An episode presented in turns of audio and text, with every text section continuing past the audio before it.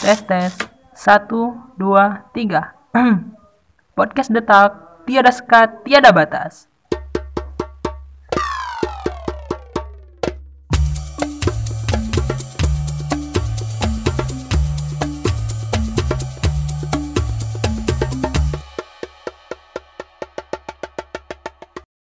Sobat Detak, selamat datang di podcast Detak. Balik lagi nih sama aku, Fitri Ramadhina, yang akan menemani kalian dalam episode terbaru Detak. Nah, di episode kali ini kita akan membahas tentang salah satu jenis berita, yaitu straight news. Hari ini aku nggak sendiri nih, Sobat Detak, udah berhadir bersama kita Kak Marini Koto. Nah, Kak Marini ini merupakan salah satu jurnalis aktif di unit kegiatan mahasiswa U K M Press Detak dan sudah bergabung di Detak dari tahun dua ribu dua puluh satu. Halo, apa kabar Kak Marini? Halo Pit, alhamdulillah baik, sehat. Nah, sebenarnya Kak Marini, aku alhamdulillah sih sehat ya. Sebenarnya Kak, sebenarnya Marini ini satu angkatan sama aku di komunikasi. Cuman kalau di Detak, Marini ini luan masuk gitu. Jadi beda setahun yeah. sama aku ini. Aku kira-kira manggilnya enaknya Kak Marini atau Marini aja gitu. Enaknya Marini aja ya, Fit. Lebih dekat dan lebih enjoy juga sepertinya nih. Oke. Okay. Nah, sebelum kita melangkah lebih jauh, mungkin beberapa pendengar di rumah masih belum tahu itu apa itu berita. Nah, karena kan kita bakal ngebahas straight news nih. Mungkin pendengar di rumah ini masih agak bingung nih, sebenarnya berita itu apa dan bagaimana sih posisi si straight news ini sebagai salah satu jenis dari berita. Nah, bisa jelasin nggak sih, Mar, sedikit tentang berita dan straight news ini apa sebenarnya? Oke, okay. Makasih Pit. Uh, pastinya ya menurut aku teman-teman di rumah tahu nih berita itu secara umumnya apa. Nah, karena kan berita tuh dekat banget ya dengan kita. Entah kita lihat di televisi, di di H P gitu ya, di media online dan lain segala macam. Dan itu merupakan berita. Tapi sebenarnya apa sih definisi dari berita itu? Nah. Jadi, berita adalah laporan peristiwa atau kejadian aktual, yakni kejadian terkini, faktual, yaitu sesuai fakta, kemudian penting, yaitu penting untuk diketahui semua orang, dan menarik. Nah, kalau dalam bahasa Inggrisnya nih, para-para Gen Z sekarang biasanya bilang news, ataupun news story, ataupun news artikel. Nah, jadi kalau misalnya kita mendapatkan suatu informasi, nggak semua hal, ataupun suap, semua informasi dapat kita katakan berita. Kemudian, berita ini merupakan produk utama jurnalistik atau karya uta- utama dari sang jurnalis. Nah, sedangkan straight news yang akan kita bahas kali ini adalah bagian dari berita ini, yaitu jenis dari berita. Selain berita opini, yaitu opinion news, berita mendalam, dan berita investigatif. Benar banyak ya jenis, hmm. jenis berita ini, tapi yang kita bahas kali ini straight news ya, Pit? Iya, iya benar-benar. Nah, adapun definisi dari straight news ini adalah berita langsung yang berisi fakta atau informasi penting. Berita yang tersaji dalam halaman depan surat kabar ataupun situs berita dari media online yang biasa kita lihat, nah, umumnya itu adalah jenis berita straight news yang memang benar-benar penting gitu sifatnya, makanya dia diletakkan di depan halaman berita. Mungkin itu sih yang aku ketahui terkait berita dan straight news ini. Oke, oke. Loh, udah banyak ya pengetahuan kita akhirnya tentang straight news, apalagi masih opening gitu. Nah, dari penjelasan yeah. barusan gitu ya, teman-teman, kita tuh bisa tahu ya sebenarnya selama ini kita kalau baca koran kita sering banget nemuin straight news gitu. Jadi mm-hmm. teman-teman kalau punya keinginan untuk terjun ke dunia jurnalis atau mau ngirim tulisannya ke Serambi misalnya gitu. Nah, boleh banget nih memulai belajar dari menulis straight news gitu, karena memang kebiasaannya para jurnalis ini sebelum menulis jenis berita yang lain mereka mulai dulu dari menulis jenis berita straight news. Ya nggak sih, Mar? Mm-mm. Dasarnya ya kalau kita bilang tuh basicnya. Ya, karena memang kalau nulis berita straight news ini poin dari lima W satu H-nya dapat, terus kelanjutan tulisan beritanya juga terkesan lugas dan apa adanya gitu. Jadi gimana peristiwanya itu deh yang kita tulis jadi berita gitu kan ya. Mm-mm. Nah, setelah kita tahu nih apa itu straight news dan apa itu berita, kita mulai langsung deh ngebahas tentang langkah-langkah penulisan straight news. Nah, kalau Marini sendiri nih, sebelum nulis straight news, biasa Marini ngapain dulu sih, Ma? Nah, sebelum nulis straight news, uh, tentunya kita apa ya, mengumpulkan bahan tulisan dulu. Kan nggak mungkin kita nulis-nulis saja gitu, tapi bahannya nggak ada dong. Nah, langkah yang paling awal uh, ketika kita membuat berita itu adalah mengumpulkan sumber-sumber ataupun bahan tulisan yang relevan terlebih dahulu untuk apa sih e, berita yang akan kita tulis ini gitu. Nah, info ini biasanya didapatkan melalui wawancara ataupun teknik pengumpulan informasi dan lain sebagainya macam. Nah, semakin banyak bahan yang kita kumpulkan, maka semakin mudah kita menuliskan naskah berita yang akan kita tuliskan. Pokoknya itu ya, Pit. Selama aku menjadi uh, anggota Detak dua tahun, itu tuh selalu ditekankan kelebihan bahan informasi lebih baik daripada uh, kekurangan bahan untuk berita yang akan kita sajikan atau berita yang akan kita tuliskan. Itu sih, Pit. Itu sih langkah pertama yang wajib hukumnya. Iya, benar-benar. benar. Aku setuju nih ya, lebih baik kelebihan bahan dibandingkan kurang bahan gitu ya. Mm-mm. Nah, kalau di bagian mengumpulkan bahan tulisan ini, ada tipe jurnalis nih, Maria, yang mengumpulkan bahan lebih banyak sebelum hari H berita dibandingkan pada saat hari H berita. Nah, kalau Marini ini jenis jurnalis yang seperti apa gitu? Uh, aku jurnalis yang pertama, Pit. Yang sebelum hari H itu aku apa mengumpulkan informasi sebanyak-banyaknya mungkin, karena gimana ya, mungkin ada beberapa orang yang tenang gitu ya, nggak panikan gitu ketika pas hari H baru situ cari sumber. Nah, sedangkan aku eh, karena harus siap terlebih dahulu gitu, jadi ketika kita sudah di lokasi, kita udah tahu nih langkah selanjutnya apa, kita butuh informasi yang kur yang apa aja gitu, yang kurang-kurang dari apa yang sebelumnya kita kumpulkan. Itu sih, Pit. Kalau di dari dirimu Ayah. sendiri yang mana? Kalau aku sama sih, kalau aku sih sebelum, sebelum kalau bisa ya dua hari sebelum hari H atau malamnya lah paling kurang, itu aku udah hmm. udah tahu pertanyaannya itu apa dan bakal ditanyain ke siapa. Iya. Ya, karena kan Soalnya... memang kalau jenis berita ini ada yang spontan, ada yang nggak spontan ya. Kemarin ya fisik kebakaran itu, itu berita hmm. spontan. Jurnalis dituntut untuk sigap gitu ya, kalau udah ada kejadiannya langsung turun lapangan ya, balik lagi ke jurnalisnya, hmm. ya harus tenang dan report uh, apa tuh kejadian tersebut. Cuman kebiasaannya aku kan selama ini kan nge-report berita-berita yang bisa diprediksi nih, misalnya kayak seremoni atau unjuk rasa lah misal gitu ya, kalau udah di-post di hmm. Instagram. Nah, itu aku malamnya tuh udah nulis nih pertanyaannya yang bakal ditanya apa-apa aja, terus bakal ditanya ke siapa, atau setidaknya aku udah tahu nih tuntutan mereka tuh apa deh waktu mereka unjuk rasa gitu kan ya. Mm-mm. Aku sih sama sih, aku tipe jurnalis yang pertama. Dan kalau misalnya kita persiapannya nggak matang, bisa jadi kesalahan fatal juga nih, Fit. Kalau misalnya kita turun tanpa persiapan terlebih dahulu. Nah, terus langkah kedua nih apa nih, Mar, setelah ngumpulin bahan? Nah, setelah kita mengumpulkan bahan, kita tentukan dulu nih sudut pandang berita yang akan kita ambil.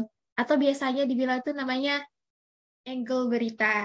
Nah, dengan kita menentukan sudut pandang ini, kita harus memposisikan diri kita nih sebagai posisi yang netral, sehingga kita, pesan yang disampaikan dalam berita tidak memancing suatu asumsi-asumsi tertentu. Sehingga berita bisa menjadi fungsi komunikasi yang efektif gitu ya, bagi masyarakat ataupun pembaca yang mendengarkan. Misalnya tentang unjuk rasa. Nah, kita bisa ambil angle berita dari yang para demonstran, ya para mahasiswa, tentang apa sih yang mau mereka sampaikan, tentang apa sih demo, demo ini, dan segala macam. Terus, angle yang kedua, kita bisa ambil sudut pandang dari uh, pemerintah, gitu, ataupun tanggapan dari pihak yang didemo, gitu, terkait kejadian ini apa sih? Nah, dengan uh, adanya dua sudut pandang ini biasanya membantu berita lebih lengkap, lebih terarah, variatif, lebih ya. jelas. Iya. Jadi kan nggak satu topik aja, kreatif dong, bisa kita ambil dari angle berita. Yang penting kita netral posisinya, nggak hmm. memancing uh, keributan. Dengan adanya sudut pandang ini membuat berita jadi berimbang. Kan kalau berat sebelah nanti jadinya nggak netral dong. Ya, benar-benar. Nah, oke nih Sobat Detak, kita udah belajar mengumpulkan bahan tulisan, terus kita juga udah belajar apa sih itu sudut pandang dan gimana cara menentukan sudut pandang dalam satu peristiwa gitu ya.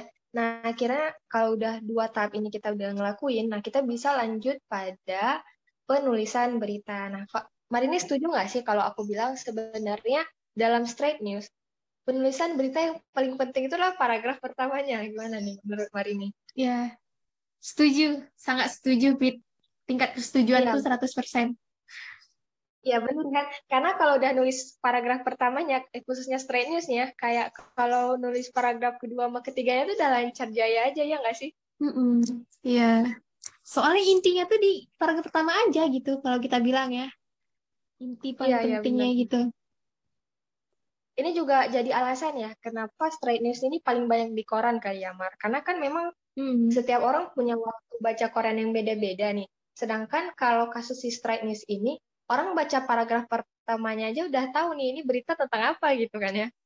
Nah, jadi gitu ya Sobat Detak, kita udah belajar tentang mengumpulkan bahan tulisan, terus kita juga udah belajar tentang menentukan sudut pandang, kita juga udah tahu bahwa sebenarnya paragraf pertama dalam straight news itu penting banget. Nah gitu.